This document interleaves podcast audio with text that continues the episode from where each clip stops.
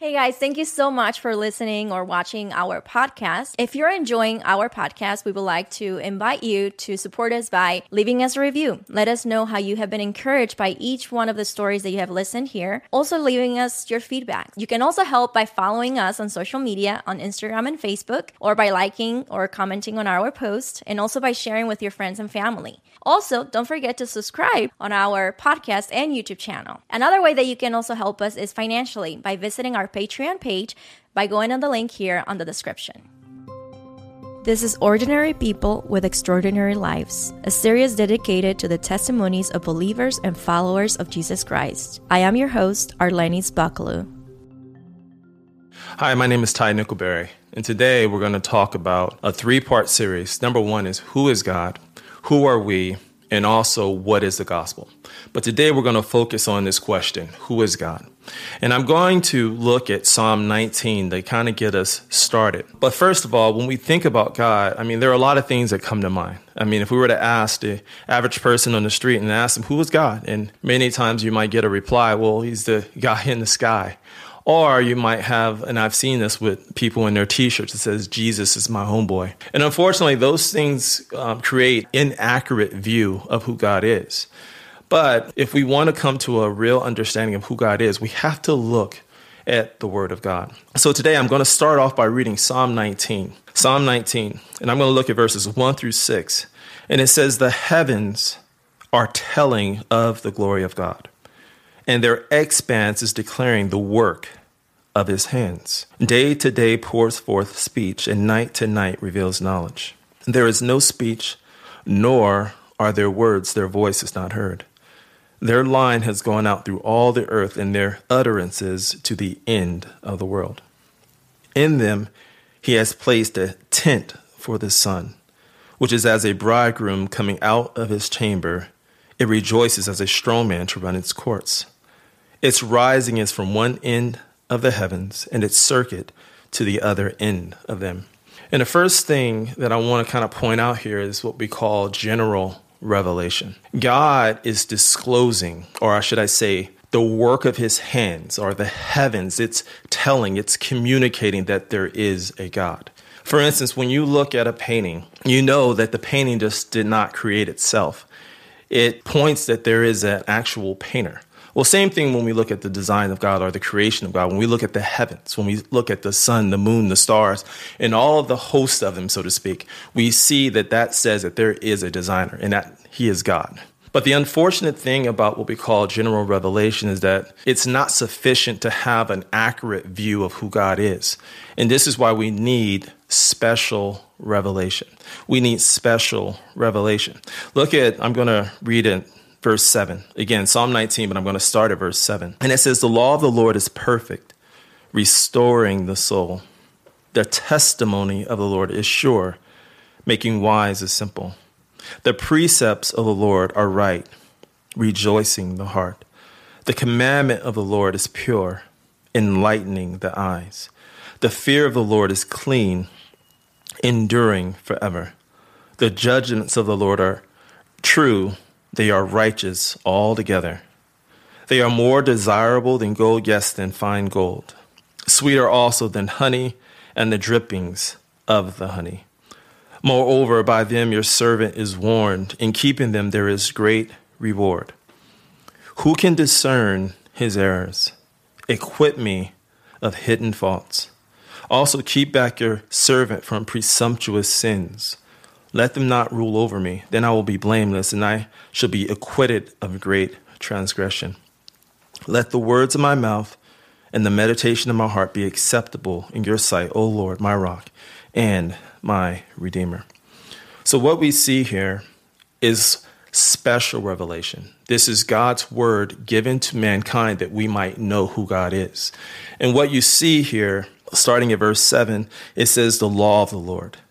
And then it says the testimony of the Lord, the precepts of the Lord, the commandments of the Lord. And it also talks about the judgments of the Lord.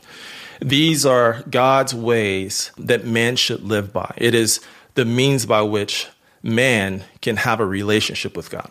But it's also important that we understand that these um, commandments, these laws, they don't in and of themselves make us have a right relationship with God.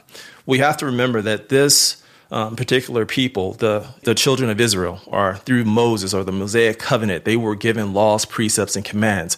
God had extended grace to a particular people, revealing himself to them, thus causing them to have a relationship with God. It wasn't because they did X, Y, and Z or they followed all the rules that they had this relationship with God. Rather, it was God reaching out to them, giving him his laws and rules, and that they were to walk in a sense of obedience to him. They were extended grace a free will offering, in sense, or free grace gift given to them. And their response was to walk in the precepts and the commands of God.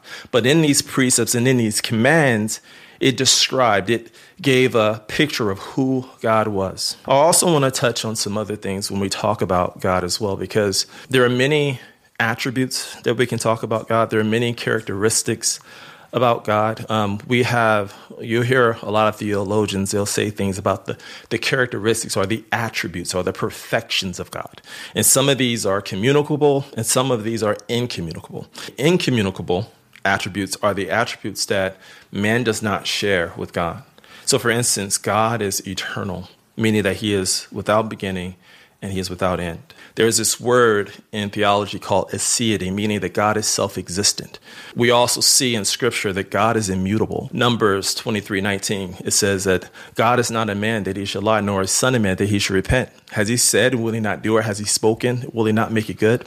In other words, God does not change, he's immutable. We also see that God is omnipotent, he's all powerful. So, for instance, if we were to look at the very beginning of the Bible and it says, In the beginning, God, and he created the heavens and the earth. And if we were to look at Colossians, it talks about Christ, who is also God, says that he sustains the world by the word of his power. The reason why we have seed time and harvest, the reason why we experience day and night, sunlight, is because God is all powerful, he controls it all. Also, we can think about the communicable attributes of God. And those are attributes that uh, we may share as man with God. And those are things such as love. And I'm not t- thinking about a romantic love, but I'm talking about being selfless and being able to love someone without having this other motive. This sense of justice, um, this sense of um, what is right. Um, um and the reason why we have that is because, again, we're created in the image of God. So we want a sense of justice. But again, because we're not perfect like God, our righteousness, our justice, our love, it's always going to be tainted because of sin. But there's more that I want to talk to specifically, and that's one is a characteristic of God, and that is holiness. There's so many things we can talk about God, but I think it's really important that we understand the holiness of God. And in Hebrew, it's called kadosh. For instance, if we if I was to read Exodus chapter 15, verse 11, it, it says, Who is like you among the gods, O Lord? Who is like you, majestic in holiness? Awesome in praises, working wonders. And you see right there that God, He's different. He's set apart. He's He's not like any of us. He is to be revered. He's awesome. He's great. He's something other. And so we are to understand that God is absolutely holy. But there's more. In 1 Samuel chapter 2 verse 2 it reads, "There is no one holy like the Lord." Indeed, there is no one besides you, nor is there any rock like our God. In Psalm 22, verse 3, it says, Yet you are holy, O you who are enthroned upon the praises of Israel. God is holy. And because God is holy, or set apart, knowing that He's also perfect, perfect in righteousness, perfect in truth, perfect in justice, when we look to God, He is the standard, not any of us. And so when we communicate or when we want to come to God, we have to come to Him in the in His prescribed manner. We just can't come to God with just any type of offering or any type of praise or worship. We have to worship Him in the prescribed way that He has given through His Son Jesus Christ. For instance, if we were to look at the book of Leviticus, Leviticus, it's an Old Testament book. It's one of the uh, books of Moses. It's the third book. And the major theme in that book is holiness. Like 50 times it says or commands the people of Israel, they are to be holy. But in that sense of holiness, they were given a way or a means how to worship God. They could not just come with just any type of worship. For instance, if you were to look at um, the priesthood, like Aaron, he had two sons, uh, Nadab and Abihu, and they offer strange fire before the Lord. And because they offer strange fire, they die right there on the spot. And of course, Aaron, their father, he's probably upset with it. But Moses says, By those who come near me, I must be regarded as holy. And before all the people, I must get the glory. Similarly, in the same time, when we come to God, we have to come to Him in a way that's going to respect and display this sense of knowing that God is holy. He's set apart. But there's also more. Again, there's so many things that we can talk about when we talk about God, but it's also important that we understand that God is a Trinity.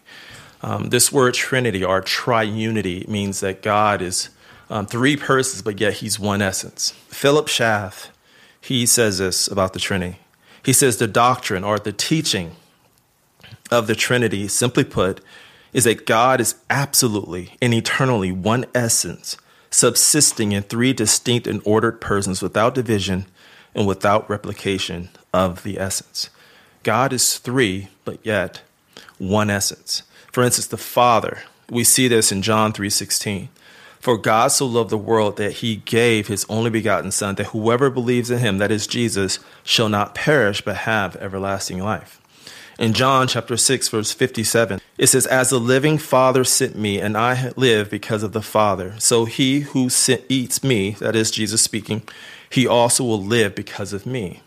Again, I'm just trying to illustrate the distinction between the Father, the Son, and the Holy Spirit. The Father is God, but the Son, that is Jesus, he's also God. If we look at John chapter 1, verses 1 through 5, it says, In the beginning was the Word, and the Word was with God, and the Word was God. He was in the beginning with God. All things came into being through him, and apart from him, nothing came into being that has come into being. In him was life and the life was the light of men. The light shines in the darkness, and the darkness did not comprehend it. Let me look at John chapter 1, verses 12 through 14. It says this But as many as received him, to them he gave the right to become children of God, even to those who believe in his name, who were born not of blood, nor of the will of the flesh, nor of the will of man, but of God. And the Word became flesh and dwelt among us and we saw his glory, glory as of the only begotten from the Father, full of grace and truth. And what you see in that passage is that you see the Word, that is Jesus. It says he became flesh. And that's when we talk about the incarnation of the Son. Jesus is God. If we look at John chapter 20, verse 28, Thomas, one of the apostles, he responds and he says to Jesus, My Lord and my God. But also, we can look at Romans chapter 10, verse 13. It says, Whoever will call on the name of the Lord will be saved. Now, what is interesting about that passage is that Paul is quoting Joel chapter 2, verse 32. And if we were to look at the Hebrew in the Old Testament in Joel chapter 2, verse 32, that word for Lord is God's name, Yahweh. In other words, Paul, the apostle, is ascribing the divinity of Jesus. Whoever calls upon the name of the Lord or whoever calls upon Jesus essentially is calling upon God. In other words, very simply, Jesus is God. But third, we also see that the Holy Spirit is also God. Um, he's not a force, as some people would say. He's not um, some man. He's not something. He is a person. He is a third person of the Trinity. And we get this example, or we see this clearly in Acts chapter 5. In Acts chapter 5, verse 3 and 4, it says, um, well, this is Peter speaking, but Peter said, Ananias, why has Satan filled your heart to lie to the Holy Spirit and to keep back some of the price of the land? While it remained unsold, did it not remain your own? And after it was sold, was it not under your control? Why is it that you have conceived this deed in your heart? You have not lied to men, but to God. You see, I'm going to go right back here. He says to Ananias, Why has Satan filled your heart to lie to the Holy Spirit? And at the very end of that, he says to Ananias, You have not lied to man. Ananias, you have lied to God. So the Holy Spirit also is God. So we see that God is a Trinity. Kind of getting back to the understanding of that God is holy. Yeah, he's separate, he's different. This is beyond our comprehension. But through the scriptures, God reveals and discloses himself to us. That way we are able to worship him in a way that is going to be pleasing to him. You know, I think there's one other point I want to talk about as well when we're talking about the Father, Son, and the Holy Spirit, and that is that they are distinct.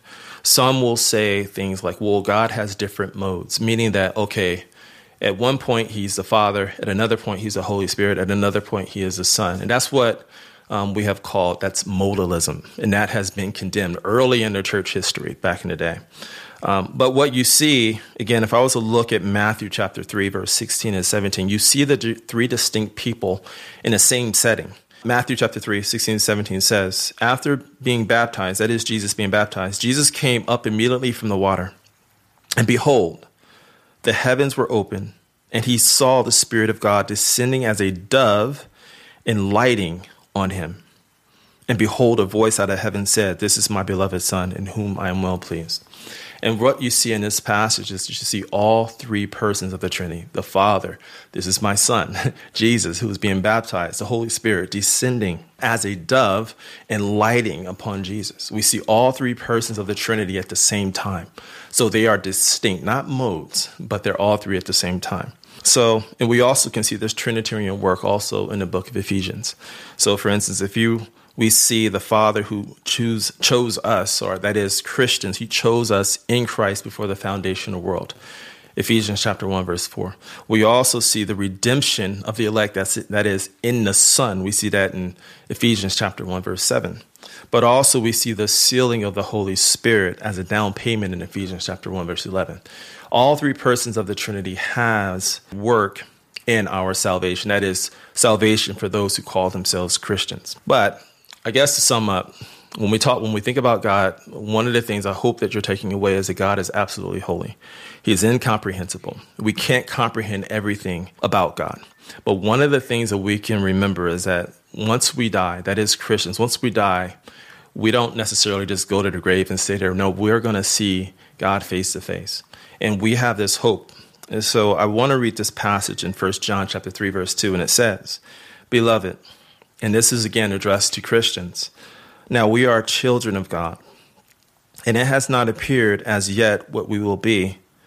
We know that when he appears, we will be like him." Because we will see him just as he is. So, in conclusion, this is who God is. And again, what I want you to take away from it is that God is holy. He's a Trinity. And if we are to come to God or worship God, it has to be in spirit and truth. And Jesus says, I am the way, the truth, and the life, and no one comes to the Father except through him. If we want a relationship with God, we have to go through his Son. Thank you for tuning in. My name is Ty Nickelberry, but please stay tuned for our next episode of the series, Who Are We?